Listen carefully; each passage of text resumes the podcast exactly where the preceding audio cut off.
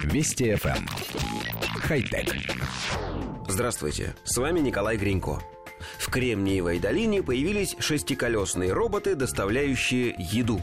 Продукт лондонской компании Starship Technologies выехал на улицы Mountain View – к концу года компания планирует выпустить тысячу роботов-курьеров, которые будут забирать еду в ресторанах и доставлять ее заказчику.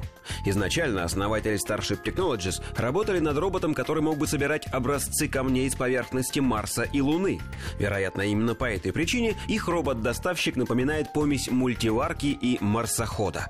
Робот передвигается по тротуарам со скоростью 6 км в час. Он оснащен девятью камерами и ультразвуковыми датчиками. Все это позволяет ему понимать, что происходит вокруг, и принимать быстрые решения. Стоит ли ему, например, объехать препятствие или остановиться перед человеком. Перекрестки робот переезжает по правилам. Он способен различать сигналы светофора. Если же робот подъезжает к нерегулируемому перекрестку, на котором он не может быть уверен в безопасности пересечения, он связывается с диспетчером в офисе Starship Technologies. Робот также отправит сигнал в офис, если кто-нибудь захочет его похитить.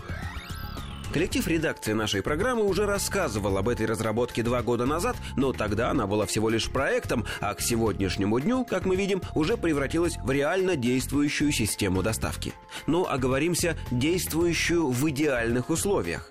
Пока шестиколесные роботы перемещаются по территории университетских городков и кампусов Кремниевой долины. Для выхода на реальные улицы разработка, как нам кажется, пока не готова. Передвигаются машины на шести колесах диаметром около 15 сантиметров. Из курса механики известно, что колесо не может преодолеть отвесное препятствие, которое выше половины его диаметра. То есть в данном случае бордюр высотой 7,5 сантиметров станет непреодолимой преградой. А это значит, что по всему пути следования робота необходимо обеспечить безбордюрный маршрут, иначе никакой доставки не получится. Как влияют погодные условия на работу доставщиков в пресс-релизе не указывается. Нормально ли камеры отслеживают обстановку, если идет дождь или снег? Как влияют на электронику и механизмы изменения влажности и температуры?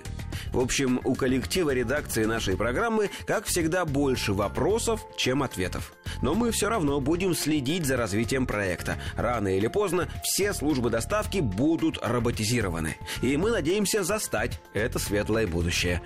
Хотя... Вести FM. Эм. Хай-тек.